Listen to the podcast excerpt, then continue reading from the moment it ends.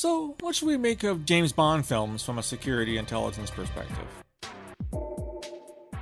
This is my review of No Time to Die. I've just seen the trailer, and like all James Bond's films, it's it's got it all. It's got the chase scenes, it's got the amazing technology, it's got, of course, Daniel Craig as James Bond in a tuxedo, it's got gorgeous women, it's got lots of gunfire, it's, it's got everything, right? I love James Bond films. I really, really do. I've got the whole collection dating back to the 1960s, believe it or not. And I've watched them all many, many, many times. This one, of course, has the usual cast of characters. It has the good guys, it has the bad guys. This bad guy is another evil, I don't know, threat to the world. He's going to kill millions of people. There's some allusions to James Bond's past in the trailer. And it looks like a very, very exciting James Bond film that I will definitely not want to miss. Here comes the but. As somebody who worked in security intelligence for 32 years in Canada, uh, albeit not in the United Kingdom, I was no James Bond. There's two things that uh, about this film and about James Bond films in general that need to be pointed out. First and foremost is that James Bond works for MI6, which of course is the British Secret Intelligence Service or BSIS.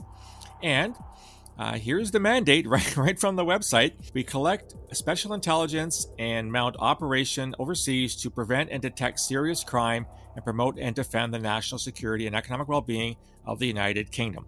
And they talk about working very closely with MI5, which is the British uh, Security Service, as well as GCHQ, the Government Communications Headquarters, which are the counterparts, respectively, of CSIS, the Canadian Security Intelligence Service, where I worked, and CSE, Communications Security Establishment, Signals Intelligence, where I also worked before I got to CSIS. There's a young lady in Santiago I want you to meet. You're late. When you're ready.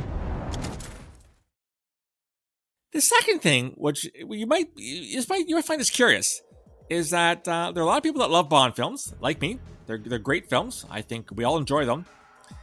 The problem is, is that there are people, and I've seen this, who apply to CSIS, so the Canadian Security Intelligence Service, where I worked for 15 years, thinking they're going to do what James Bond does.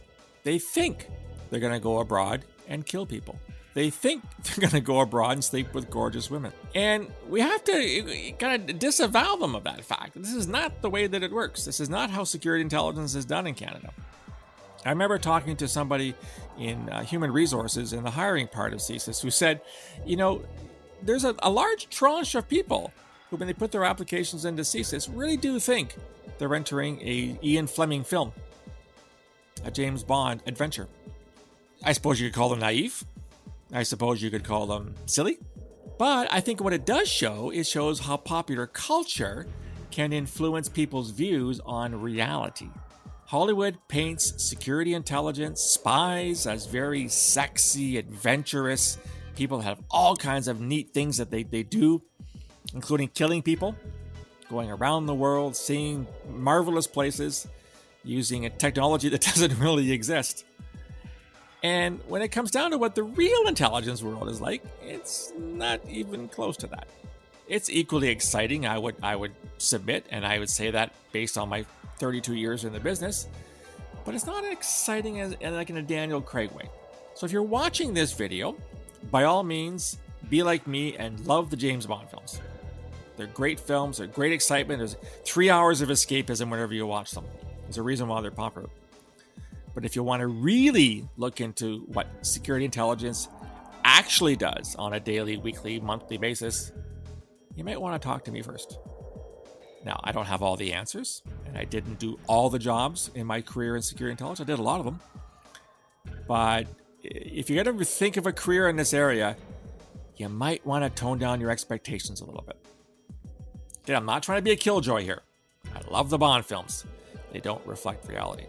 Sorry to tell you that.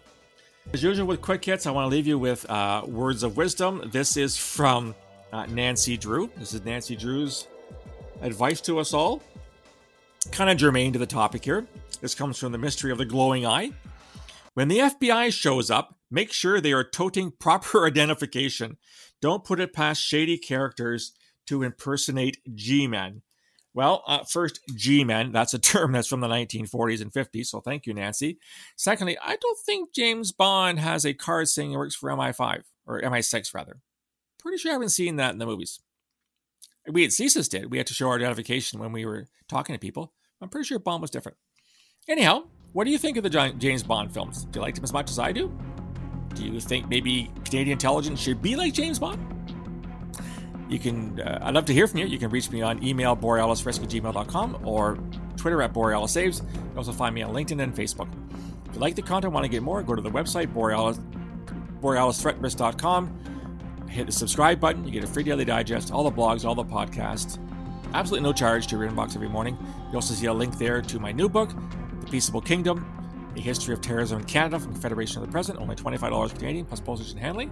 And I want to hope that you will uh, join us on Mondays and Thursdays on YouTube, where we have Who Terrorized Who Tonight, which is a live stream about all things national security and terrorism. We've been doing it for a few weeks now, getting lots and lots of interesting views on that. Why don't you join us and subscribe?